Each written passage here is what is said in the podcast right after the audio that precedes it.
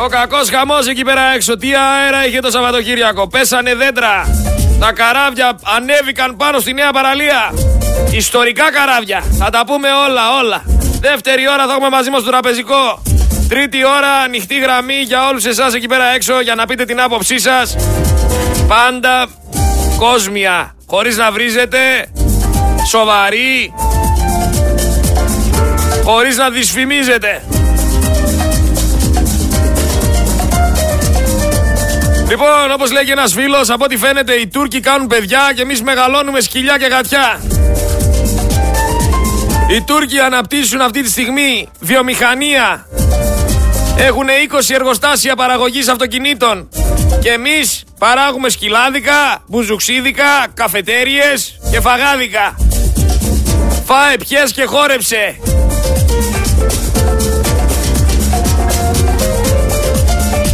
Στον κρεμό. Χέρι, χέρι. Το χορό του Ζαλόγκου. Μετά έχεις και τους ηλίθιους, οι οποίοι βγαίνουν και λένε ότι, ξέρεις κάτι, η Ελλάδα την Τουρκία τη γονατίζει μέσα σε μια μέρα, άμα θέλει. Η Ελλάδα, εμείς είμαστε Έλληνες και αρχίζουν τα, τα αρχαιοελληνικά αυτά θεωρώντας ότι μπορούμε να καταστρέψουμε όλο τον πλανήτη. Δεν λέω Έλληνες, είμαστε περήφανοι, είμαστε, έχουμε την ιστορία μας, αλλά πρέπει να είμαστε και αντικειμενικοί και ρεαλιστές. Έτσι, ξεχάστε την πόλη με λίγα λόγια. Την Αγία Σοφιά ξεχάστε την. Μπήκαν μέσα, ξύσαν τις αλλιογραφίε, κρεμάσανε δικά τους λάβαρα, κρεμάσανε δικούς τους συμβολισμούς, την έχουν κάνει τζαμί. Τελεία και παύλα. Η ιστορία αλλοιώνεται και διαμορφώνεται. Ποια πόλη ρε θα πάρετε, Πού ρε θα ανάψετε κεριά; Που σε έβαλε τώρα ο Τούρκος να πληρώνεις είσοδο εσένα για να μπεις μέσα; Και οι μουσουλμάνοι όλοι μπαίνουν τζάμπα. Άντε ρε ξυπνήστε, βγήκατε από την καλύβα σας. Να πείτε την άποψή σας. Ο άλλος απέναντι έχει εξελιχθεί. Είναι πλέον οικονομικά ισχυρός. Είναι, είναι παίκτης. Εσύ ξέρεις τι είσαι. Προσκυνημένος. Αυτή είναι η διαφορά. Προς το παρόν δεν τους στάνουμε ούτε λίγο. Βγες, πάνε στο μπουζουξίδικο, πέτα καμιά, κάνα λουλούδι, να νιώσεις ότι είσαι κάποιος. Γύρνα σπίτι, κοιμήσου, ξύπνα την επόμενη μέρα και κοιτάξου το καθρέφτη και πες τι μακάκας είμαι. Τι μακάκας είμαι, πήγα έδωσα χθες 5 χιλιάρικα σε λουλούδια. Λουλούδια τα οποία τα πετάνε, τα ξαναμαζεύουν από την πίστα, μου τα ξαναφέρουν σε ένα δίσκο και τα ξαναπετάω. Είναι σαν να πετάω τα λεφτά μου με λίγα λόγια. Γιατί βλέπω ότι ο ελληνικός λαός παραπονιέται, αλλά το λουλούδι πάει σύννεφο. Το λουλούδι πάει σύννεφο. Άμα να μαζέψω κι εγώ λουλούδια, ρε φιλέ. Να, ελάτε εδώ πέρα να με πετάτε λουλούδια την ώρα που κάνω εκπομπή. Να σας το χρεώνω αντί για 50 και 100 που το χρεώνουν, να σας το χρεώνω εγώ ένα εικοσάρικο. Πάρτε ρε να μας πετάξετε κανένα λουλούδι. Μόνο οι άλλοι θα σας πιάνουν κότσους. Εδώ μεταξύ, να πω ότι δεν τα έχουν πει οι αρχαίοι Έλληνες. Ο Σοκράτης είχε βγει και είχε πει. Εναντίον της ανοησίας αντιτίθεμαι. Και δεν με νοιάζει αν αυτό με καθιστά αντιπαθητικό. Το ίδιο θα πω και εγώ για την αλήθεια. Εγώ την αλήθεια θα την πω και δεν πάω να μην με χωνεύετε. Δεν πάω να με βρίζετε. Δεν πάω να παρεξηγηθείτε. Η αλήθεια θα ακουστεί. Γιατί η αλήθεια είναι αλήθεια. Και η αλήθεια είναι ένα πιάτο μαζί με την εκδίκηση που τρώγεται κρύο. Φυσικά δεν χρειάζεται να ανήκει σε κάποια θρησκεία για να είσαι καλός άνθρωπος. Αν δεν μπορείς να ξεχωρίσεις το σωστό από το λάθος, τότε δεν είναι η θρησκεία που σου λείπει, αλλά η νοημοσύνη. Και αν δεν έχεις νοημοσύνη, έχουμε πρόβλημα και οι υπόλοιποι. Γιατί καλός ή κακός εδώ που φτάσαμε, φτάσαμε επειδή κάποιοι δεν έχουν νοημοσύνη. Όχι ότι εγώ είμαι κανένας τρελός επιστήμονας, αλλά τουλάχιστον μπορώ να αντιληφθώ πέντε πράγματα. Και σας μιλάω πραγματικά μέσα από την καρδιά μου έχουμε μπλέξει. Έχουμε μπλέξει με ανεύθυνους, με ανοργάνωτους, με ανθρώπους οι οποίοι το μόνο που θέλουν είναι να βγάλουν χρήμα και θα σας εξηγήσω στην πορεία γιατί θέλουν αυτό το πράγμα.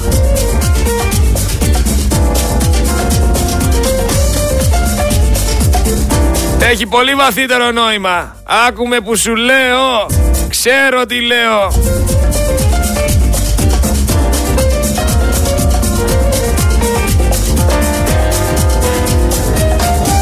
Χαιρετίσματά μου να δώσω σε όλους εσάς εκεί πέρα έξω που αυτή τη στιγμή είστε συντονισμένοι στον Focus FM 103,6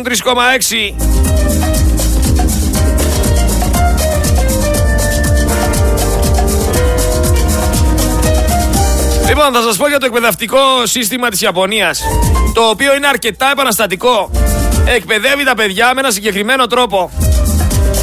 Δεν τους εκπαιδεύει σαν οι Ιάπωνες μόνο, αλλά και σαν πολίτες του κόσμου.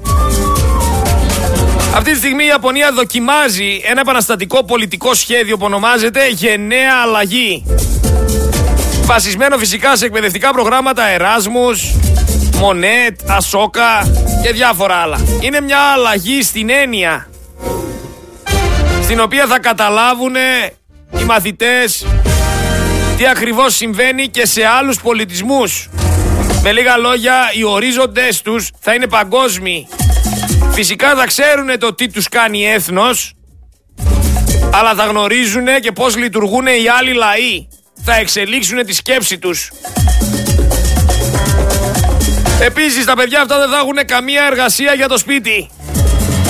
Δεν θα δέχονται υπερπληροφόρηση. Εγώ προχθές ανακάλυψα με ένα φίλο που συζητούσαμε το ότι πλέον δεν πιστεύουμε τίποτα από αυτά που μας μάθανε. Δεν πιστεύουμε τίποτα από αυτά που μας μάθανε. Μόνο κάποια συγκεκριμένα πράγματα για την Επανάσταση και για τη δράση της. Δεν μιλάμε για μαθηματικά, μιλάμε πάντα για την ιστορία και για τον τρόπο που μας περάσανε κάποιες πληροφορίες οι οποίες δεν ισχύουν. Λοιπόν, στην Ιαπωνία, εταιρική αριθμητική, βασικές λειτουργίες και χρήση οικονομικών αριθμομηχανών. Μαθαίνουν έτσι τα παιδιά. Το εκπαιδευτικό σύστημα τους τα μαθαίνει αυτά. Πέντε θέματα έχουν, δεν έχουν πολλά. Δεύτερον, διαβάζοντας, ξεκινούν διαβάζοντας ένα καθημερινό φύλλο του βιβλίου που επιλέγει κάθε παιδί και καταλήγουν διαβάζοντας ένα βιβλίο την εβδομάδα στην Ιαπωνία.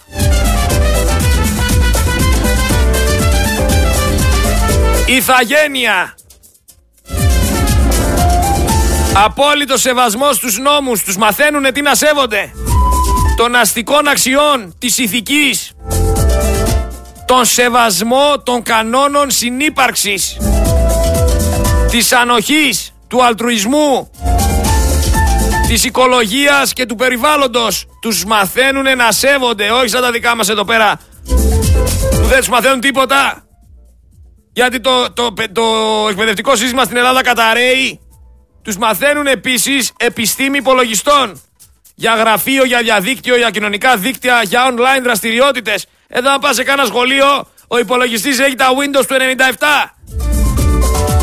Εδώ πας σε κάνα σχολείο και μπεις μέσα σε τμήμα πληροφορικής, θα δεις πληκτρολόγια άσπρα. Τα άσπρα εκείνα τα παλιά που ήταν σαν στρατομηχανή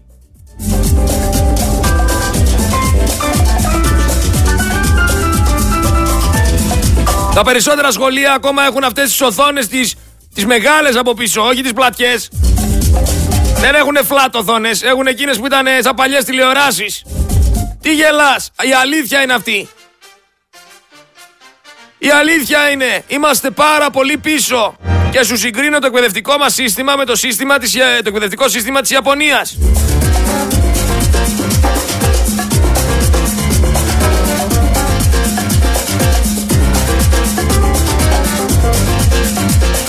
Λοιπόν, πέμπτο θέμα, γλώσσες. Τέσσερα ή πέντε αλφάβητα. Τους μαθαίνουν για πολιτισμούς, για θρησκείες. Μαθαίνουν για την Ιαπωνική γλώσσα, μαθαίνουν το πώς λειτουργεί η λατινική γλώσσα, τα αγγλικά, τα γερμανικά, τα κινέζικα, τα αραβικά. Κάνουν επισκέψεις, κοινωνικοποίησης. Πάνε συναντάνε οικογένειες από κάθε χώρα κατά τη διάρκεια του καλοκαιριού. Τους κάνουνε να σκέφτονται. Ποιο είναι όμως το αποτέλεσμα όλου αυτού του εκπαιδευτικού συστήματος; Νέοι στα 18 τους χρόνια να μιλάνε τέσσερις γλώσσες, να γνωρίζουν πώς λειτουργούν τέσσερις πολιτισμοί, τέσσερα αλφάβητα. Νέοι 18 χρονών οι οποίοι είναι ειδικοί στη χρήση των υπολογιστών και των κινητών και ξέρουν να τα χρησιμοποιήσουν στην εργασία τους. Τα παιδιά αυτά διαβάζουν 52 βιβλία το χρόνο. Σέβονται τον νόμο, την οικολογία και τη συνύπαρξη. Και έχουν μάθει να διαχειρίζονται άψογα τις επιχειρήσεις με μαθηματική ακρίβεια. Έτσι τους βοηθάει το κράτος. Τους κάνει ισχυρούς από τα 18 τους έτη. Εμένα, άμα με, με δεις πως ήμουν 18 χρονών εδώ στην Ελλάδα, Με αυτό το εκπαιδευτικό σύστημα που μεγάλωσα. Θα πεις τι ήσουν εσύ ρε; Τι ήσουν εσύ ρε αδερφέ; Τι κοπρόσκυλο ήσουν εσύ. Έτσι θα έλεγες. Αντικειμενικά έχω αυτογνωσία. Τι να κάνουμε. Αν με έβλεπες στα 18 μου θα έλεγες τι είναι αυτό το κοπρόσκυλο; Και εδώ βλέπεις ότι στην Ιαπωνία μεγαλώνουν επιστήμονες. Στα 18 να μιλάει τέσσερις γλώσσες. Να γνωρίζει το πώς λειτουργεί ο κόσμος. Να ξέρει να διαχειριστεί μια επιχείρηση. Να ξέρει άπτεστα μαθηματικά. Να ξέρει τέσσερα αλφάβητα. Πού τα έχεις δει αυτά ρε; Στην Ελλάδα Έλληνας ακόμα δεν το έχει καταφέρει αυτό. Εντάξει, υπερβάλλω. Υπάρχουν μερικοί που το έχουν καταφέρει και μπράβο τους, αλλά όχι στα 18 τους. Λοιπόν, η Ιαπωνία, αυτό που θέλω να εξηγήσω με το εκπαιδευτικό της σύστημα, ανεβάζει τον πύχη πάρα πολύ ψηλά και καταλαβαίνεις ότι οι Ιάπωνες με αυτόν τον τρόπο θα γίνουν ισχυροί και σαν χώρα. Γιατί όταν ξέρεις να σκέφτεσαι, ξέρεις και να αποφασίζεις, ξέρεις και να επιλέγεις. Δεν υπάρχει περίπτωση η Ιάπωνα που στα 18 του ήξερε 4 γλώσσες, 4 αλφάβητα, 4 πολιτισμούς και διάβαζε 52 βιβλία το χρόνο να πάει να ψηφίσει Άδωνη Γεωργιάδη, ρε αδερφέ. Δεν υπήρχε τέτοια περίπτωση, ξεχάστε το.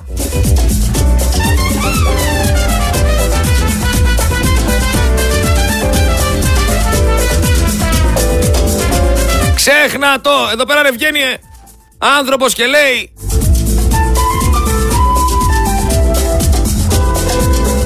Ακούστε τι λέει. Ότι τα πάντα είναι η ιδεολογία. Και ότι για ένα πάθος και μια ιδέα αξίζει να πεθάνουμε. Άκου τι λέει τώρα ο άλλος. Εγώ θα πω κάτι φίλοι μου. Και θα είμαι ξεκάθαρος σε αυτό που θα πω. Εμείς εδώ πέρα... Εγώ συγκεκριμένα στην εκπομπή κόντρα στο σύστημα ψάχνω για ανθρώπους. Δεν ψάχνω για ιδεολογίες.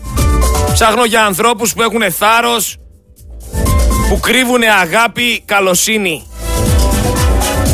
Ανθρώπους που δεν είναι ψεύτες, ρηχοί και βολεμένοι και ξέρουν να δίνουνε και όχι να ρουφάνε. που έχουν αντίληψη και δεν θέλουν μόνο να εκμεταλλευτούν τους γύρω τους. Ψάχνω για ανθρώπους οι οποίοι αγαπάνε την αλήθεια, οι οποίοι είναι αντικειμενικοί, οι οποίοι δεν φοράνε κομματικά γυαλιά, οι οποίοι δεν ακολουθούν ιδέες άλλων. Ψάχνω αυτόνομους, ανεξάρτητους, που θέλουν να δούνε την Ελλάδα ισχυρή. Καταλάβετε το επιτέλους.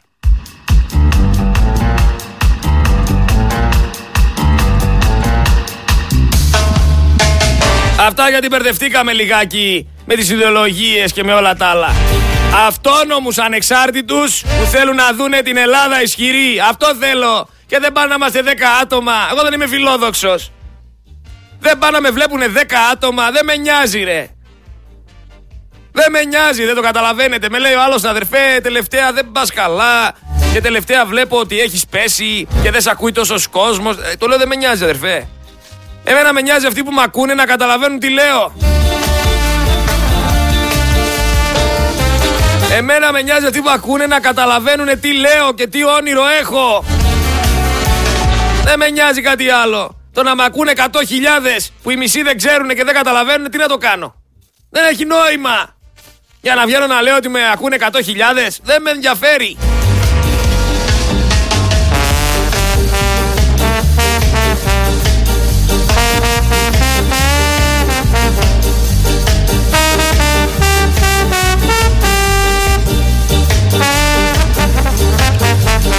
Λοιπόν, έκθεση της ελληνικής αστυνομίας. 84% όσων Ελλήνων εμπλέκονται, λέει, σε κλοπές και διαρρήξεις είναι, λέει, Ρωμά.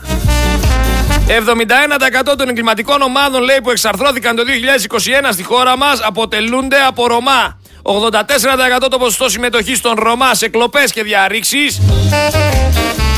Ακολουθούν μετά Αλβανία, Αλγερινή, Πακιστανή και Γεωργιανή, λέει. Η έκθεση της ελληνικής αστυνομίας, έτσι. Πώς βγήκε αυτή η έκθεση, μη με ρωτάτε. Εγώ απλά ανακοινώνω τι έχει βγάλει η ελληνική αστυνομία. Θα σας πω και κάτι ακόμα. Χθες συνάντησα ένα τύπο, ο οποίος τι μου λέει; Ένα αδερφέ μου λέει, βγαίνεις, φωνάζεις, αφήνεις λέει το λαρίκι σου πάνω στο μικρόφωνο. Όσο πιο έξυπνος γίνεται κάποιος, λέει, τόσο λιγότερο μιλάει. Άκουτε μου λέει. Όσο πιο έξυπνος γίνεται κάποιος, τόσο λιγότερο μιλάει. Δηλαδή το λέω με λίγα λόγια, εμένα με λες τώρα παπάρα. Συγγνώμη για την έκφραση, έκφραση έτσι. Εμένα με λες αυτό το πράγμα τώρα, ότι εγώ επειδή μιλάω πολύ είμαι αυτό. Μου λέει όχι και μην παρεξηγήσει, ε, τι με παρεξηγήσει, αδερφέ; Με είπες ηλίθιο. Και το απαντάω και του λέω, αυτός που δεν μιλάει δεν καταφέρνει κάτι. Αυτός που δεν μιλάει, ό,τι ξέρει, το ξέρει για την πάρτη του. Εγώ αυτά που ξέρω προσπαθώ να τα μεταφέρω και σε άλλους γιατί δεν έχουν πηγές ώστε να μάθουν την αλήθεια. Και οι περισσότεροι εκεί πέρα έξω, μην πω όλοι, φοβούνται να πούνε την αλήθεια στην Ελλάδα. Να το ξέρετε. Μιας και η ελληνική αστυνομία έβγαλε αυτή την έκθεση όμως που κανένας δεν ξέρει πώς έγινε αυτή η έρευνα. Να πούμε ότι υπήρξε ένας βασανισμός 17χρονου στο αστυνομικό τμήμα Μήλου. Γιατί αυτό δεν θα το δείτε σε καμία έκθεση και αυτό δεν θα το δείτε σε κανένα άρθρο σοβαρό. Γιατί τα σοβαρά, τα άθρα που θεωρείτε εσείς ότι είναι σοβαρά είναι γελία. Ανατριχιαστικές σκηνές λοιπόν βίωσε ένα ανήλικο παιδί όταν άντρε της ελληνικής αστυνομίας τον οδήγησαν στο τμήμα μετά από έλεγχο που κάναν στο μηχανάκι του, τον χτύπησαν, τον απείλησαν ότι θα το σκοτώσουνε και τον ίδιο και την οικογένειά του και προσπαθούσαν με αυτόν τον τρόπο να τον εκφοβήσουν και προσπαθήσανε με αυτόν τον τρόπο να τον αναγκάσουν να δώσει πληροφορίες. Ακούστε εδώ τώρα, 17 χρονών παιδάκι, ξύλο, απειλές, εκβιασμό. Γιατί και εκφοβισμό, γιατί για να δώσει λέει πληροφορίες, να γίνει πληροφοριοδότης τους. Άμα θέλει η ελληνική αστυνομία να ακολουθήσει αυτές τις τακτικές, να μα το πει. Να ακολουθήσει αυτές τις τακτικές όμως και με όλα τα, λαμάγια, τα λαμόγια που ευθύνονται για την ακρίβεια, που ευθύνονται για αυτή την υγεία, για αυτή την παιδεία, για αυτά τα μέσα μαζικής μεταφοράς, για τη φορολογία, για τις εργασιακές σχέσεις, για τα εθνικά θέματα να ακολουθήσουν αυτή την τακτική και να κάνουν μπλε μαρέ και κανένα πολιτικό οι αστυνομικοί που το παίζουν τόσο μάγκες. Γιατί μπροστά στους πολιτικούς κάθονται σούζα. Βρήκαν τώρα το 17χρονο το παιδάκι ρε με το παπάκι και τον βάλανε μέσα και το σαπίσανε στο ξύλο. Και τι καταφέρατε ρε μεγάλοι άνθρωποι, δεν τρέπεστε λιγάκι. Αυτές είναι οι προκλήσεις. Εδώ πέρα ζητάμε ουσιαστικές απαντήσεις και λύσεις σαν πολίτες. Αυτή τη στιγμή η πολιτική της κυβέρνησης Μητσοτάκη είναι γνωστή. Πολιτική της Μίζας. Έχεις σκάσει τώρα ένα νέο σκάνδαλο. Το νέο σκάνδαλο της Αλεξία, Αλεξίας Μπακογιάννης. Η Αλεξία Μπακογιάννη αγόρασε λέει δηληστήριο. Αυτοί που τους ψηφίζουν βάζουν 10 ευρώ βενζίνη για να πάει η Αλεξία Μπακογιάννη να αγοράσει δηληστήριο. Στο τέλος θα σας φτάνουν τα λεφτά να γεμίσετε κάνα ζύπο αναπτήρα, όχι αυτοκίνητο. Γράφουν, δεν τα λέω εγώ. Financial Times, έτσι. Οι Financial Times γράφουν ότι η Αλεξία Μπακογιάννη αναμίχθηκε στην εξαγορά δηληστηρίου από καταδικασμένο δις για διαφθορά γαλλο-ισραηλινό επιχειρηματία. Μην αρχίζετε όμως πάλι να λέτε για λαμόγια, γιατί εσείς διαβάζετε το τι λέει το πρώτο ψέμα. Και το πρώτο ψέμα ανέβασε το πώς κάνει σουβλάκια ο Μητσοτάκης. Και το πόσα βήματα έκανε ο Κασελάκης. Η χώρα που η Αλεξία Μπακογιάννη αγοράζει το μεγαλύτερο δηληστήριο της Ιταλίας και στις ειδήσεις ψάχνουν για πόση ώρα πήγε στην πορεία του Πολυτεχνείου Κασελάκης. Για να καταλάβετε. Πού βρήκε η Αλεξία Μπακογιάννη τα χρήματα για να γίνει σημαντικός μέτοχος και μέλος του ΔΣ Διεθνούς Ενεργειακού Ομίλου, ο οποίος εξαγόρασε για λογαριασμό Γάλλο-Ισραηλινού δισεκατομμυριούχου που διώκεται για πάτες σε χώρες της Ευρωπαϊκής Ένωσης. Το μεγαλύτερο δηληστήριο της Ιταλίας και τρίτο μεγαλύτερο στην Ευρωπαϊκή Ένωση. Τέτοια επιχειρηματική διάνοια η κόρη και η ανιψιά. Μπήκε γερά στο παιχνίδι. Πού βρήκε τα λεφτά, η εφορία θα αναρωτηθεί. Τι δουλειά κάνει η Αλεξία Μπακογιάννη; Ρε παιδιά, ήρεμα ρωτάω. Κακό είναι. Τι δουλειά κάνει θέλω να μάθω; Δεν καταλαβαίνω την έκρηξή σας. Δεν είπα κάτι κακό. Όλος τυχαίος. μιας και αναρωτήθηκα τι δουλειά κάνει ε, η Αλεξία Μπακογιάννη; Η κόρη της Δόρας Μπακογιάννη. Βρήκα μπροστά μου, βρήκα μπροστά μου ένα παλιό άρθρο. Ένα παλιό άρθρο του 2016. Όταν ο Ερυθρός Σταυρός έκανε έρανο για την κόρη της Δόρας Μπακογιάννη. Ο Ερυθρός Σταυρός. Αν αναρωτιέστε λοιπόν πώς η Αλεξία Μπακογιάννη αγόρασε δηληστήριο, να σας θυμίσω ότι έπαιρνε περίπου στα 300 χιλιάρικα το χρόνο. Όπως λένε φυσικά οι φήμες και οι θεωρίες, έτσι, από τους εράνους του Ερυθρού Σταυρού.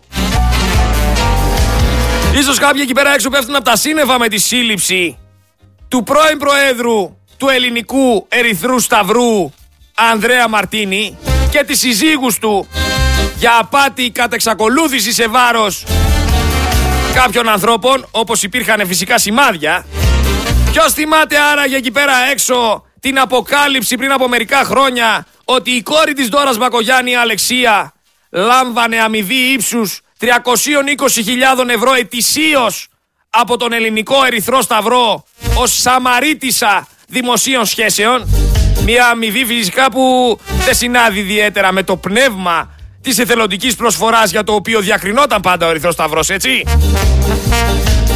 Χαρακτηριστικό είναι μάλιστα της όλης υπόθεσης ότι σύμφωνα με το σχετικό πόρισμα του Σώματος Επιθεωρητών Υπηρεσιών Υγείας και Πρόνοιας η εταιρεία της Αλεξίας Μπακογιάννη έλαβε το 2009 το 20% του συνολικού ποσού που συγκεντρώθηκε από πολίτες σε εράνους υπέρ του Ερυθρού Σταυρού. Ακούτε ρε τι σας λέω; Ακούτε ή σας πέσαν τα αυτιά; Μάλιστα σύμφωνα με το ίδιο πόρισμα για τη διαφημιστική προβολή του Εράνου του Ερυθρού Σταυρού τη χρονιά εκείνη που ξεπέρασε τα 235.000 ευρώ σε κόστος δεν τηρήθηκε καμία διαγνωστική διαδικασία. Διαγωνιστική, συγγνώμη. Καμία διαγωνιστική διαδικασία. Δηλαδή μονοπόλιο, όπως θα έπρεπε άλλωστε. Να πούμε ότι στην ίδια εταιρεία συμμετείχε εξάλλου ως μέλος του Διοικητικού Συμβουλίου και ο σημερινός άνεργος. Ο Κώστας ο Μπακογιάννης, ο γιος της Δόρας.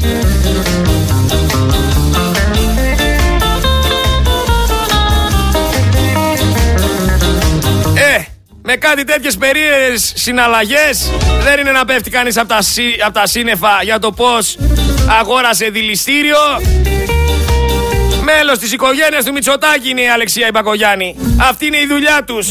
Ζηλεύετε ρε τεμπελόσκυλα, πλεμπέι, που πάτε με δίνετε λεφτά. 10 ευρώ ρε τη βενζίνη πληρώνετε, χαϊβάνια. Η εσχροκέρδια αλωνίζει στην Ελλάδα. Και η εσχροκέρδια στην Ελλάδα έχει ονοματεπώνυμο. Και κάποιοι πρέπει επιτέλους να αναλάβουν τις ευθύνες τους. Πούντι, τους βλέπετε, δεν τους βλέπετε. Αποκλειστικό είναι το ότι έχουμε νέο αρνητικό ρεκόρ για τη χώρα μας για το μήνα Οκτώβριο στον πληθωρισμό τροφίμων σε όλη την Ευρωπαϊκή Ένωση. 10,3% η Ελλάδα. Φάτε σανό. 5,8 η Κύπρος. 4,3 η Πορτογαλία. Ως πότε θα συνεχιστεί όλο αυτό; Ως πότε ρε φίλε θα πατάνε πάνω μας για να γίνονται πλούσιοι; Και θα έχεις τους χαλβάδες στα καφενεία να τραγουδάνε και να κελαϊδάνε ότι έχουν άποψη. Τι άποψη έχετε ρε; Σας γλεντάνε οι πολιτικοί. Εντοπίστηκε λέει μετά κάτι άλλο. 9 μήνες μετά το μαύρο κουτί του τρένου των τεμπών. 9 μήνες μετά. 9 μήνες μετά τη δολοφονία των παιδιών εντοπίστηκε λέει το μαύρο κουτί. Λες και είχαν να ψάξουν στον ειρηνικό. Εκατό μέτρα είχαν να ψάξουνε βρε. Εκατό μέτρα είχαν να ψάξουνε. Γιατί μετά από 9 μήνες αυτό δεν αποδεικνύει τη συγκάλυψη. Ήρεμα ρωτάω, πού το ψάχνανε αυτό το μαύρο κουτί του τρένου; Πού το ψάχνανε φίλοι μου; 9 μήνες μετά. Σοβαροί είμαστε. Εδώ δεν φτάνει ο μισθός για ένα μήνα ρε. Δεν φτάνει ο μισθός για ένα μήνα. Θα μας τρελάνετε. Είναι δυνατόν. Τι ψάχνατε 9 μήνες; Τι κάνατε; Δεν υπάρχουν συνεργεία που να πληρώνονται; Με γράφει ο άλλος γιατί δεν πήγες να ψάξεις εσύ; Άκου τώρα τι με γράφει ο άλλος. Γιατί δεν πήγες να ψάξεις εσύ; Δουλειά μου είναι ρε φίλε να πάω να ψάξω εγώ το μαύρο κουτί. Δεν πληρώνεις καθημερινά λεφτά εσύ σαν πολίτης για να σε προστατεύουνε. Δεν πληρώνεις καθημερινά λεφτά για να μπορέσεις να έχεις διαφάνεια, για να μπορέσεις να έχεις νόμους και κανόνες. Εγώ θα πάω να ψάξω το μαύρο κουτί. Πάω να ψάξω το σύρε χαλβά. Καραγκιόζη που δεν έχεις τι να κάνεις μεσημεριάτικα και μου στέλνεις τέτοια μηνύματα. Γελίε φαντάρε. Εδώ πέρα αυξάνονται οι τιμές καθημερινά. Ουσιαστικά να το πάρεις αφορούν τις ζωές όλων μας. Δεν ασχολείται κανένας ούτε με μαύρα κουτιά ούτε με τιμές. Το έχουν αποδεχθεί όλοι. Και επίσημα πλέον ότι για όλα στην Ελλάδα φταίει ο πόλεμος στην Ουκρανία. Και ο Μητσοτάκης είναι ο Θεός που μας βοηθάει. Γιατί δεν απαντάτε σε αυτό που σας ρωτάω; 9 μήνες μετά το μαύρο κουτί, πού το ψάχνα στον ειρηνικό; Εν τω μεταξύ, έτσι όπως πάει ο πόλεμος στην Ουκρανία, πρέπει να επηρεάζει την Ελλάδα περισσότερο από την Ουκρανία, γιατί η Ουκρανία από ό,τι φαίνεται δεν έχει κανένα πρόβλημα. Βλέπεις ότι ζούμε σε μια παράνοια και σε αυτή την παράνοια που ζούμε έχουμε και τους ηλίθιου. Έχουμε και αυτούς στο κεφάλι μας. Δεν φτάνει δηλαδή η παράνοια, έχουμε και αυτούς. Εδώ περνάει, πρώτο ψάλτη. Πρώτο, τη θυμάστε την πρώτο ψάλτη; Πρώτο ψάλτη που ανέβηκε στην καρότσα και έκανε βόλτες για να τραγουδάει. Αφαίρεσε λέει από το τραγούδι του Κραουνάκη για να δείτε που φτάσαμε. Γίναμε μαλθακοί. Γίναμε ευαίσθητοι. Δηλαδή βλέπεις μπροστά σου έναν άνθρωπο ο οποίος έχει περισσότερα κιλά και λες αυτός ο άνθρωπος είναι χοντρός. Και πέφτουν να σε φάνε. Τι είπες, ρε, είναι χοντρός το ένα, το άλλο, ρε, αδερφέ. Δεν είπαμε κάτι κακό. Είναι χοντρός αφού ο άνθρωπος. Άμα ήταν αδύνατος, θα έλεγα είναι αδύνατος. Άμα ήταν ψηλός, θα έλεγα είναι ψηλός. Άμα ήταν κοντός, θα ήταν κοντός. Ο συγκεκριμένος είναι χοντρός. Πώς το κάνουμε; Και όχι, και κάνεις bullying και τι είπες και. Πήγε, λέει, πρωτοψάλτη τώρα και αφαίρεσε από το τραγούδι του Κραουνάκη, το πάμε στον Άδωνη για καφέ, τη λέξη χοντρή. Γιατί λέει είναι υβριστική, και προσβάλλει η λέξη χοντρή. Λέει σε κάποια φάση πάει και μια χοντρή σε ένα καφενείο από ό,τι θυμάμαι. Εν τω μεταξύ έχει αφήσει το τραγούδι τη λέξη Άδωνης. Τη λέξη Άδωνη. Πάμε στον Άδωνη για καφέ. Για μένα πιο ευριστικό είναι αυτό. Για μένα καλύτερα να λέγατε πάμε σε κάποιον άλλον για καφέ. Όχι στον Άδωνη. Και αφήστε τη χοντρή να κατέβει να βγει καφέ. Κανένα πρόβλημα δεν υπάρχει. Πάμε στο Γιάννη για καφέ. Πρωταθλήτρια η Ελλάδα όμως και στο κόστος στέγασης στην Ευρώπη. Πρωταθλητές στην ακρίβεια, πρωταθλητές στην εσχροκέρδεια. Τώρα θα μου πεις, θα ασχοληθείτε με τον Ερυθρό Σταυρό, με την Αλεξία Μπακογιάννη, η οποία πάει και αγοράζει το τρίτο πιο ισχυρό δηληστήριο στην Ευρώπη; Όχι. Όπως δεν ασχοληθήκατε και με τον Πάτερ Αντώνιο.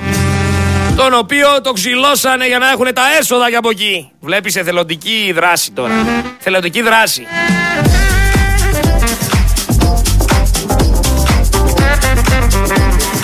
Αλλά ο ταλγά μας είναι εδώ στη χώρα αυτή να αν ο Κασελάκης πήγε στην πορεία. Ποιος; Ο Αμερικανός. Το σενάριο Α λέει είναι να μην πήγε. Α, και αρχίζουν άλλοι. Α, το Αμερικανάκι δεν πήγε, είναι αριστερός. Το σενάριο Β λέει πήγε, αλλά πόσα μέτρα λέει περπάτησε. Περπάτησε λέει μόνο για τις κάμερες. Δεν είναι αρκετά αριστερός. Μιλάμε για αιμονές, για γέλια έτσι. Μιλάμε για, για αστείους τύπους. Δεν μας νοιάζει ο Κασελάκης. Ποιος είναι ο Κασελάκης, τι έχει κάνει για την Ελλάδα ο Κασελάκης. Δεν τον έχει ψηφίσει ο ελληνικός λαός. Ο Κασελάκης δεν θα έπρεπε να βρίσκεται εκεί που βρίσκεται. Και τον βλέπουν, λέει, χθες και στην τηλεόραση και μιλάει και λέει την άποψή του και λέει οι άνθρωποι να μην πηγαίνουν φαντάρι. Ρε, ποιος είσαι, ρε, ρόμπα, εσύ. Ποιος είσαι και ήρθε εδώ στη χώρα μας να μας πεις τι να κάνουμε. Πάνε εκεί στην Αμερική με τον κόμενό σου. Γαργαληθείτε εκεί πέρα, κάτι κολοτούπες κάτω ότι κουστάρετε. Τι ήρθες να μας πεις τώρα; Πρώτα απ' όλα δεν ξέρεις να μιλάς. Μάθε πρώτα ελληνικά και μετά γίνεσαι και πρόεδρος του ΣΥΡΙΖΑ. Αλλά τοποθετημένος είσαι. Ε, τώρα κοροϊδευόμαστε μεταξύ μας. Κοροϊδευόμαστε μεταξύ μας. Εντάξει, μεταξύ μας θα πούμε την αλήθεια τουλάχιστον. Καταλαβαίνω ότι ε, ο καθένας σας έχει την άποψή του και στηρίζει ένα συγκεκριμένο κόμμα και πάει λέγοντας, αλλά μεταξύ μας θα λέμε την αλήθεια. Εδώ δεν χωράνε συμφέροντα. Τι δουλειά κάνει η Αλεξία Μπακογιάννη, πείτε μου. Εν τω μεταξύ, αυτό που είπαμε για, για τα τέμπη που είπαμε, για το μαύρο κουτί, βρήκανε λέει και ανθρώπινα μέλη μετά από πόσο καιρό στα βαγόνια. Δηλαδή έγινε ό,τι έγινε. Πήγανε ρίξανε ένα τσιμέντο από πάνω και όλα καλά. Όλα καλά. Το άλλο το αστείο το ακούσατε; Αποχώρησε λέει από το ΣΥΡΙΖΑ η νεολαία ΣΥΡΙΖΑ Θεσσαλονίκης. Πού ήταν τόσο καιρό η νεολαία ΣΥΡΙΖΑ Θεσσαλονίκης; Τους καλώ Φωνάζω το μικρόφωνο και λέω Πού ήταν τόσο καιρό η νεολαία του ΣΥΡΙΖΑ στη Θεσσαλονίκη; Και τι έκανε η νεολαία του ΣΥΡΙΖΑ στη Θεσσαλονίκη για αυτή τη χώρα; Που αποχωρεί και από το κόμμα; Μα είναι ανύπαρκτοι οι άνθρωποι. Ποιοι είναι; Να τους γνωρίσουμε. Ποιοι είναι; Νεολαία ΣΥΡΙΖΑ Θεσσαλονίκης. Ξέρετε ότι ε, δεν υπάρχει χειρότερο πράγμα για εμένα από κομματικές νεολαίες. Η κομματική νεολαία για μένα είναι ό,τι χειρότερο. Γιατί ένας νέος άνθρωπος θα έπρεπε να ανακαλύπτει, να σκέφτεται, να επεξεργάζεται και να έχει όνειρα. Και δεν θα έπρεπε σε καμία περίπτωση να λειτουργεί με αυτόν τον τρόπο που λειτουργούν όλοι αυτοί. Που πάνε κουκουλώνουν πορείες. Που το παίζουν επαναστάτες. Ενώ στην ουσία έχουν μπει στο payroll και περιμένουν και αυτοί να αναβολευτούν. Εντάξει, γιατί έχουμε δει κάτι προέδρους ο ΝΕΔ που έχουν πάρει θεσούλες, που έχουν πάρει δουλίτσες από το κράτος. Ξέρεις πως πάει η υπόθεση τώρα. Άμα στηρίξεις θα σε στηρίξουμε. Αυτή είναι η νεολαία του ΣΥΡΙΖΑ που αποχωρεί κιόλας. Πούντι. Τους καλώ εδώ πέρα, on air. Βγαίνω στο μικρόφωνο και φωνάζω. Τι κάνατε ρε για την Ελλάδα που αποχωρείτε κιόλας; Τι κάνατε; 8 μήνες μετά, 9 μήνες μετά από τα τέμπη, συγγνώμη, βρήκανε λέει το μαύρο κουτί του Intercity. Υπενθυμίζεται όμως πως ο Κουτσούμπας και τα πρόβατα, τα δεκανίκια του Μητσοτάκη, μας έλεγαν πως για τα τέμπη φταίει η Ευρωπαϊκή Ένωση. Και πλέον πρέπει όλοι να καταλάβετε μετά από αυτή την υπόθεση με τα τέμπη το ότι ΚΚΕ και Νέα Δημοκρατία είναι αγκαλιά. Εντάξει, να μην το ξανασυζητήσουμε αυτό, σου παρακαλώ πολύ, είναι ξεκάθαρο. ΚΚΕ και Μητσοτάκης είναι αγκαλιά. Τέλος. Δεν έχω κάτι άλλο να συζητήσω, γι' αυτό είναι ξεκάθαρο. Όσο εμείς πεθαίνουμε στα νοσοκομεία, όσο τα παιδιά μας δεν μαθαίνουν τίποτα στα σχολεία, όχι γιατί φταίνουν οι καθηγητές. Οι καθηγητές είναι εξαιρετικοί άνθρωποι. Καθηγητές που προσπαθούν να κάνουν τη δουλειά τους. Εδώ πέρα αυτοί αλλοιώνουν ακόμα και την ιστορία και τη θρησκεία, όλα τα αλλοιώνουν. Από τα βιβλία θες, από τον τρόπο εκμάθησης θες, από τι θες. Δεν λέω για όλους τους καθηγητές. Υπάρχουν καθηγητές που είναι περίεργοι, έτσι.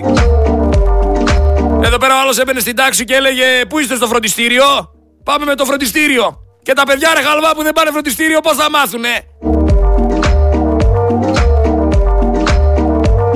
Εν τω μεταξύ το μαύρο κουτί, εκεί πήγα να καταλήξω αλλά με πιάνει τρέλα μου. Το μαύρο κουτί το βρήκανε λέει σε ένα βαγόνι το οποίο ήταν πεταμένο. Δηλαδή τσαλακωμένο, στα σκουπίδια δηλαδή το βρήκανε τα οποία φυσικά έτσι τα βαγόνια φυλάσσονται σε διαμορφωμένο χώρο στο αμαξοστάσιο του ΟΣΕ. Αλλά δεν έψαξε κανένας εκεί πέρα μέσα. Μπορεί δηλαδή εκεί πέρα μέσα σε αυτό το πεταμένο το τρένο να υπήρχε οτιδήποτε. Ένα κινητό το οποίο δεν είχε χαλάσει, που είχε βίντεο, που αποδει... αποδείξει, στοιχεία, τα πάντα. Εδώ σας λέμε το μαύρο κουτί το πιο σημαντικό. Ήταν εκεί και δεν το βρήκανε. Δεν το βρήκανε. Ρωτάω τώρα, άκου τώρα ερώτηση. Δεν το βρήκανε ή το βρήκανε; Το πήρανε, αλλοιώσανε, το ξανατοποθετήσανε και είπανε ότι το βρήκανε. Γιατί πολύ πιθανό είναι 9 μήνες να προσπαθούνε να δούνε τι θα βάλουνε μέσα στο μαύρο κουτί. Μήπως έγινε αυτό, γιατί εγώ ξέρω ότι συνήθως σε κάθε δυστύχημα το πρώτο πράγμα που παίρνουνε είναι το μαύρο κουτί. Όλοι το ξέρουμε αυτό. Είτε είναι αεροπλάνο, είτε είναι τρένο, είτε είναι ό,τι είναι. Το πρώτο πράγμα που κάνουν είναι να πάρουν το μαύρο κουτί. Το οποίο δείχνει τι ακριβώς συνέβη. Μήπως λοιπόν όταν έγινε πήρανε το μαύρο το κουτί, αλλοιώσανε, διαμορφώσανε και επέστρεψαν το μαύρο κουτί στα τρένα και είπανε «Α, το βρήκαμε». Α, το μαύρο κουτί ήταν σε ένα βαγόνι πεταμένο. Και το τρώμε εμείς σαν γαλβάδες που είμαστε αυτό το παραμύθι και πού θα πας στη δικαιοσύνη; Μα είναι μαζί τους. Άμα δεν ήταν μαζί τους θα ήταν όλοι με βραχιολάκια ήδη μέσα. Μη κοροϊδευόμαστε. Μιας και μιλάμε για την παιδεία όμως και για την Ιαπωνία που είπαμε για το εκπαιδευτικό σύστημα, έχουμε μια καταγγελία από ένα συγκεκριμένο άνθρωπο, ο οποίος πήγε και στο συνήγορο του πολίτη, ύστερα από σοβαρές καταγγελίες, έτσι μάθαμε εμείς αυτό που έγινε, ότι σε ιδιωτικό σχολείο λένε ότι δεν δέχονται μαθητές με αναπηρία. Ιδιωτικό σχολείο έβγαλε ανακοίνωση και λέει δεν δέχομαστε μαθητές με αναπηρία. Έχουμε να δούμε πολλά πραγματάκια ακόμα. Εδώ θα είμαστε. Πάμε τώρα στον αέρα του Σαββατοκύριακου. Στον αέρα είχε πολλά μποφόρ. Ξύλωσε δέντρα, έριξε κεραμίδια, σήκωσε τέντες, έσπασε κλαδιά, έγινε ο κακός χαμός. Μέσα σε όλα αυτά, ένα ιστορικό μουσείο θα το πω εγώ, πλωτό μουσείο, να το πούμε έτσι, το Βέλος. Αυτό εδώ το, το μεγάλο, το καραβάκι, απλά λαϊκά θα σας το εξηγήσω. Είμαι η φρεγάτα αυτή μεγάλη που βλέπεις στη νέα παραλία που ξέρουν να κόβουν εισιτήριο το, για, για τον κόσμο για να βγάζουν χρήματα. Ε, ναι. Ε, λοιπόν, όταν ξεκίνησε ο αέρας και σήκωσε κύμα, δεν πήγε κανένας να προστατεύσει το βέλος. Έτσι. Κανένας. Με αποτέλεσμα αυτό εδώ πέρα να χτυπάει στα τσιμέντα της νέας παραλίας και να προκληθεί τεράστια ζημιά. Έτσι. Μπρος πίσω στα ντεκ της παραλίας. Και έπαθε τεράστια ζημιά. Και ρωτάω εγώ. Ποιος είναι υπεύθυνος; Ποιος ήταν υπεύθυνος να προστατέψει αυτό το βέλος; Ποιος ήταν υπεύθυνος, ξαναρωτάω. Αυτός που ήταν υπεύθυνος δεν πρέπει να απολυθεί, δεν πρέπει να ξυλωθεί. Ξέραμε ότι περιμένουμε κακοκαιρία. Τα έλεγε ο Αρναούτογλου. Ξέραμε ότι θα έχει μποφόρ.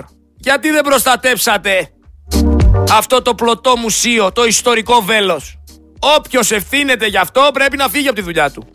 Πρέπει να φύγει, απλά είναι τα πράγματα. Στην Ελλάδα όμως δεν ξυλώνουμε κανέναν, ειδικά άμα ανήκει στο δημόσιο.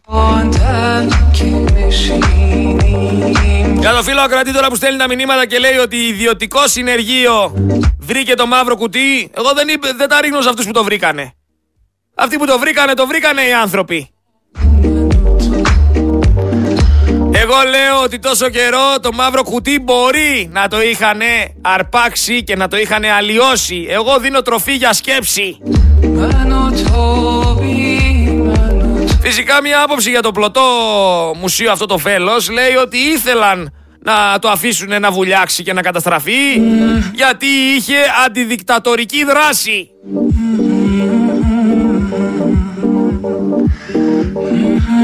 Πάμε τώρα σε αυτή την κυβέρνηση. Μια κυβέρνηση η οποία δεν ασχολείται με τίποτα. Η οποία από ό,τι φαίνεται δεν αποσύρει αυτό το φορολογικό νομοσχέδιο. Στο οποίο φυσικά δεν αντέδρασε και κανένας, έτσι. Ούτε οι ελεύθεροι επαγγελματίες δεν αντέδρασαν. Κανονικά θα έπρεπε ήδη να έχουν κατεβεί ρολά. Όταν βλέπεις εδώ πέρα την Αλεξία Πακογιάννη με την Τώρα και τον Κώστα να χορεύουν χασαποσέρβικο πάνω στην πλάτη σου, θα έπρεπε να έχεις κατεβάσει ήδη ρολά και εσύ και οι αγρότες να έχουν κλείσει τους δρόμους και οι φορτηγατζίδες να έχουν βγει και όλοι να είναι στο πόδι. Όχι να δουλεύεις κανονικά και να λειτουργείς κανονικά και να μετρέχεις στους ρέμους στα μπουζούκια. Θα έπρεπε να έχεις αντιδράσει. Εν μεταξύ να πούμε για την Αλεξία Μπακογιάννη. Έτσι, γιατί ένα δημοσίευμα βόμβα των Financial Times εμπλέκει την Αλεξία Μπακογιάννη σε εξαγορά δηληστηρίου από τον καταδικασμένο Μπένι Στάινμετζ. Ο Γαλλοϊσραηλινός που λέγαμε, ο Γαλλοϊσραηλινός μεγιστάνας των εξορίξεων Μπένι Στάινμετζ συνελήφθη στην Κύπρο βάσει ευρωπαϊκού εντάλματος σύλληψης που εξέδωσαν σε βάρος του οι αρχές της Ρουμανίας για διαφθορά. Η σύλληψή του πραγματοποιήθηκε όταν το αεροπλάνο στο οποίο επέβαινε προσγειώθηκε στο αεροδρόμιο της Λάρνακας την περασμένη τετραετία. Το 2020 έγινε αυτό. Μία Σεπτεμβρίου. Δικαστής στην πόλη της Λάρνακας λοιπόν, μία Σεπτεμβρίου διέταξε την κράτησή του εν αναμονή της μετάφρασης του εντάλματος από ό,τι ανέφεραν φυσικά δικαστικές πηγές. Η Ρουμανία καταδίκασε ρήμιν τον, τον Στάινμετς για απάτη με ακίνητα και το Δεκέμβρη του 2020 τον καταδίκασε σε πενταετή φυλάκιση όπως αναφέρουν οι Times of Israel.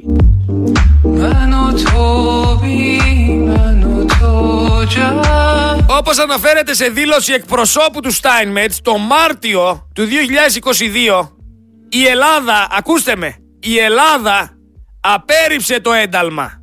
Λόγω λέει της παραβίασης του δικαιώματούς του σε δίκαιη δίκη.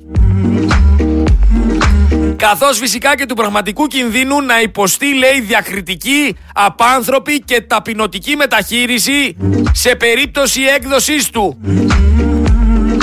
Ανάλογη στάση, ακούστε με, κράτησε και η Ιταλία. Και εδώ ξεκινάει το ταβαντούρι. Στην ανακοίνωση αυτή σημειώνεται επίσης ότι η Ιντερπολ ακύρωσε τη δική της κόκκινη ειδοποίηση για την κράτηση του Στάινμετ, ακυρώνοντας ουσιαστικά το ρουμανικό ένταλμα σύλληψης.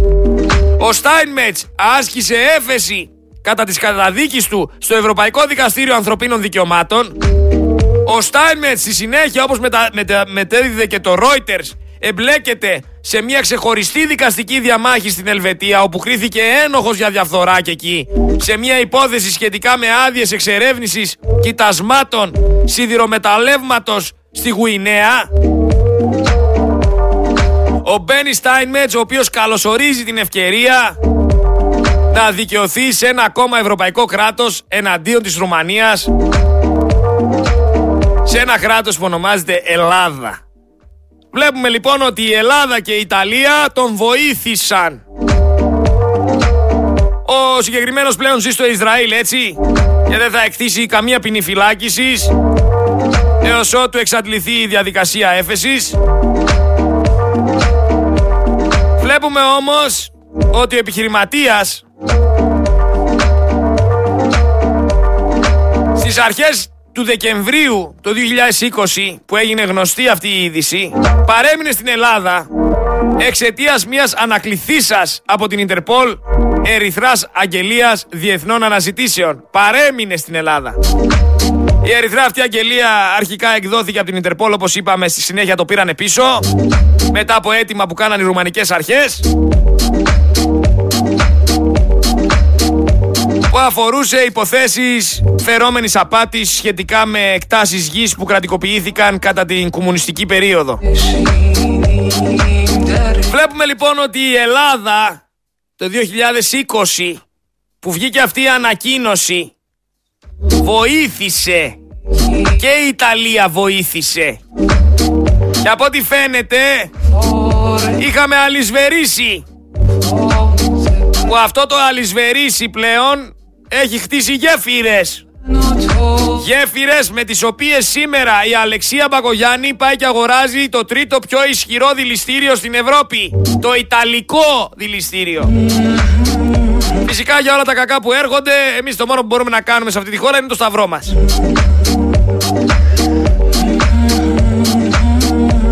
Αλλά εσείς θεωρείτε επαναστάτες στο ΣΥΡΙΖΑ. Τι να σας κάνω.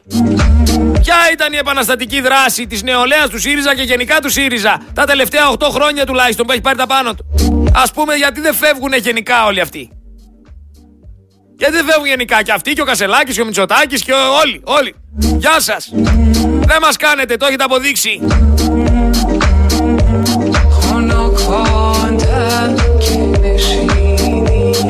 Ρωτάω κάτι ακόμα εγώ. Πέρα από το βέλος που καταστράφηκε, καταστράφηκαν και κάτι ελικόπτερα. Ξεχνάτε στο Βόλο που καταστράφηκαν τα ελικόπτερα, 60 εκατομμύρια το ένα. Βλέπουμε λοιπόν ότι χαλάνε στρατιωτικό υλικό, στρατιωτικό οπλισμό, στρατιωτικά μέσα.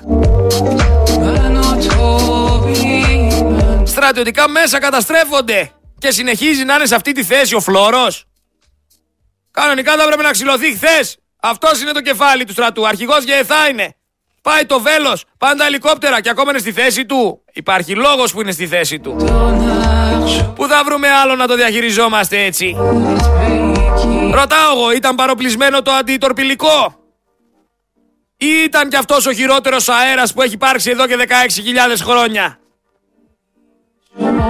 Επίσης, άμα γνώση, δεν θα έχει πρόβλημα όπως λέγανε με τη Θεσσαλία. Ή θα αρχίσουν πάλι να λένε ότι αυτά που λέω είναι τουρκική προπαγάνδα.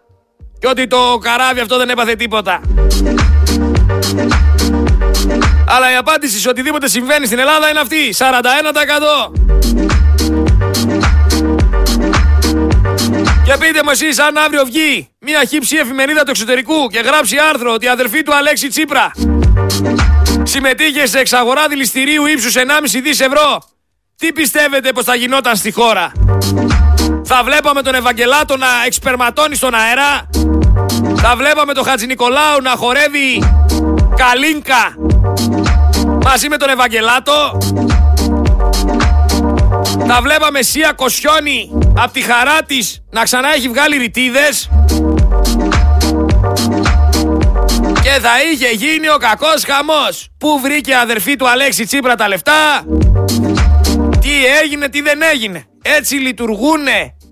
Και αυτή τη στιγμή η Αλεξία Μπακογιάννη κάνει ό,τι κάνει και δεν ανοίγει ρουθούνη. Γιατί υπάρχει ένα κράτος, ένα συγκεκριμένο καθεστώς, ένα συγκεκριμένο σύστημα το οποίο το επιτρέπει. Και σε αυτό το σύστημα υπάρχουμε κι εμείς, οι αθώοι, οι κοινοί θνητοί, που παρατηρούμε αν τελικά το σύστημα θα είναι κόκκινο ή μπλε.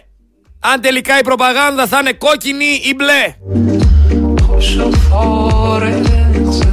Αυτό περιμένεις εσύ να δεις. Δεν μπορείς να κάνεις κάτι άλλο. Αυτό μου λες. Άμα κατεβούν όμω τρολά, κλείσουν οι αγρότες δρόμους μαζί με τους φορτηγατζίδες και γονατίσει όλη η Ελλάδα, θα δεις τι καλά.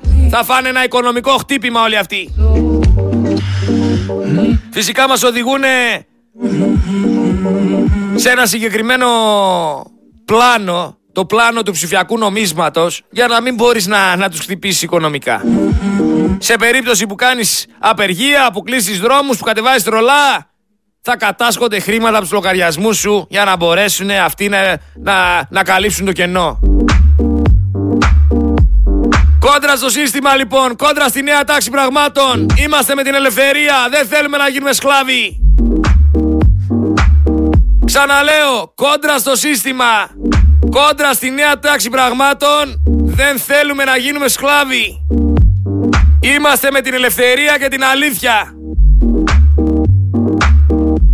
Εν τω μεταξύ ο αγοραστός λέει αποδοκιμάστηκε έντονα σε μια ένωση δικαστών που έγινε και αποκάλυψε ποιος του έδωσε την εντολή για να μπαζωθεί άρον-άρον η ευρύτερη περιοχή της σύγκρουσης των δύο τρένων στα Τέμπη.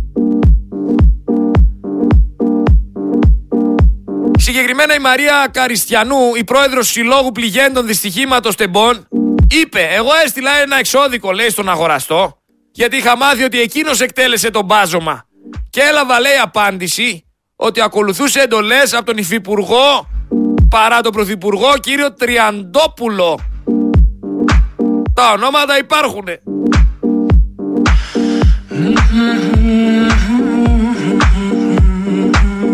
Θα πνιγούμε. Και μιας και μιλάμε για ονόματα, ένα τεράστιο άλλο γαλάζιο σκάνδαλο είναι ένα νεφρολογικό κέντρο το οποίο από ό,τι διαβάζω λειτουργούσε και λειτουργεί χωρίς να έχει άδεια. Λειτουργεί ολόκληρο νεφρολογικό κέντρο χωρίς να έχει άδεια. Με νευροπαθείς μέσα με όλα. Μιλάμε για μια υγειονομική βόμβα. Φυσικά ανήκει σε συγκεκριμένους τύπους. Ανήκει στον αδερφό λέει και τον πατέρα του βουλευτή της Νέας Δημοκρατίας του Μιχάλη Λιβανού. Θα έχει πλάκα. Θα έχει πλάκα. Εγώ σας τα λέω τα ονόματα να τα ακούσετε. Γιατί από ό,τι φαίνεται δεν έχουμε Μητσοτάκι. Κιμ Γιονγκούν έχουμε. Έλληνα Κιμ Γιονγκούν έχουμε. Αλλά βλέπεις το πρώτο ψέμα ανεβάζει άρθρο που λέει ότι ο Κυριάκος Μητσοτάκης φτιάχνει λέει υγιεινό σουβλάκι και παίζει μπάσκετ. Αυτό είναι τίτλος. Πατήστε τώρα να δείτε. Γράφει το κείμενο στο πρώτο ψέμα. Δείτε τον Κυριάκο Μητσοτάκη να φτιάχνει υγιεινό σουβλάκι και να παίζει μπάσκετ. Αυτή είναι η είδηση του πρώτου ψέματος. Είναι για να γελάμε και για να κλαίμε ταυτόχρονα.